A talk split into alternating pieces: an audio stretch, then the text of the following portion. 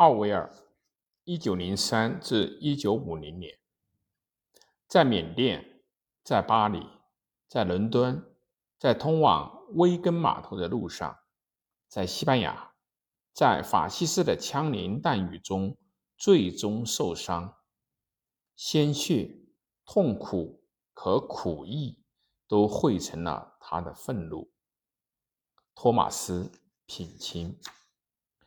二十世纪所有作家中，对普通人的思想和说话的方式影响最大的要数乔治·奥威尔。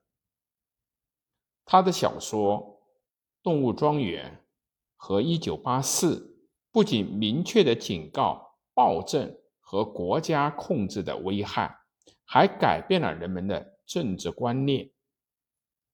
丰富了英语语言本身，他也是二十世纪最伟大的英语的散文家。他的散文总是新颖独到、入木三分，总能够打动人心。奥威尔的政治主张一贯酌情，但对极权主义有原则的批评使他脱颖而出，成为所有政治阵营的偶像。英语语言中。甚至有了“奥威尔式”的一词。乔治·奥威尔是埃里克·阿瑟·布莱尔的笔名。一九零三年，他出生于一个住孟加拉的英国家庭。他的父亲是那里印度行政参事会鸦片部门的一名官员。尽管奥威尔很小的时候就搬回了英国。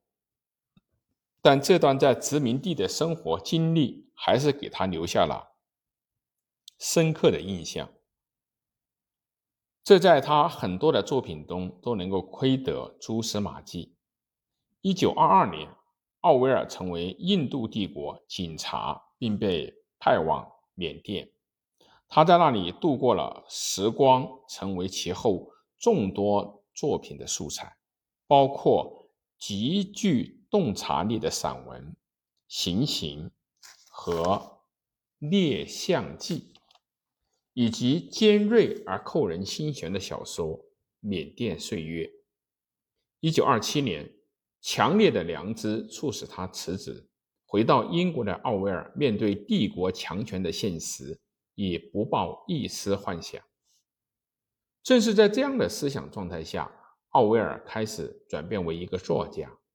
二十世纪的二十年代末和三十年代初，他在巴黎干了很多底层的苦活，常常是在旅馆厨房做洗碗工，后又返回伦敦入乡随俗，在招待所和寄宿处过着流浪汉一般的生活。成群的老鼠、满身的泥垢、刷油锅的活计和下层阶级的人。都浓缩进了他的第一部叙事小说《巴黎伦敦落魄记》。小说揭露了欧洲贫困人口的疾苦，而工人阶级的生活状况也是奥威尔一生关注的焦点。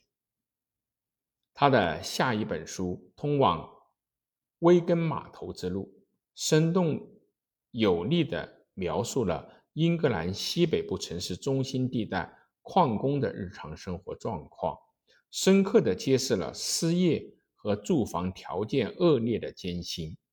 该书还记述了奥威尔本人向社会主义靠拢的个人经历。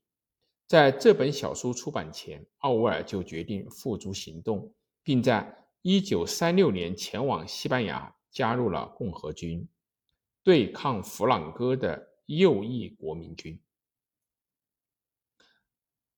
加入西班牙内战的经历为他的亲历回忆录提供了原材料，即以第一人称写成的向加泰罗尼亚致敬。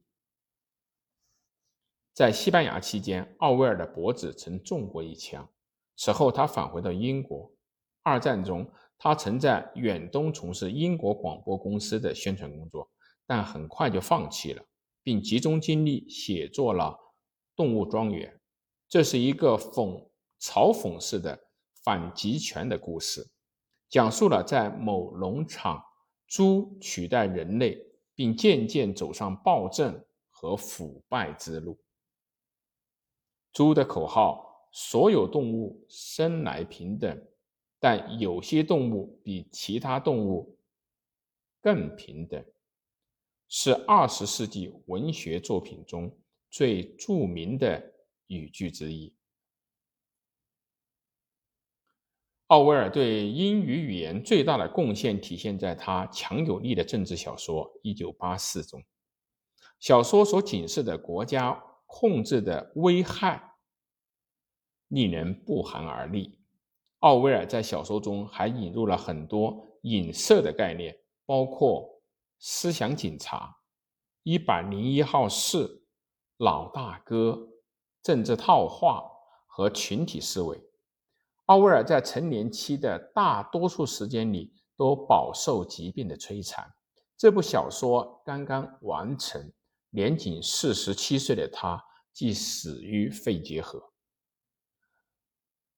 在创作小说和其他著作的同时，奥威尔还不停地写作专栏的文章。散文和书评，他的创作涉及各类话题。他最好的随笔之一《政治与英语》是一个将懒散的用单词和政治迫害联系起来的妙论，但这些复杂的想法总是通过最优雅、最简洁的话语来表达。他的任何一篇随笔，即使是在慷慨激昂和愤怒的状态中创作的，其措辞。也总是很精妙，任何读者都能够轻松的读懂。奥威尔留下了大量的作品，在他去世后，他的书从未绝版。他小说中的很多思想，至今仍像当时一样新潮。奥威尔具有惊人的洞察力和远见，加上他所用的一种所有人都明白的方式。准确的表达挑战性的观念，这使他的毫无争议的成为一个伟大的平民作家。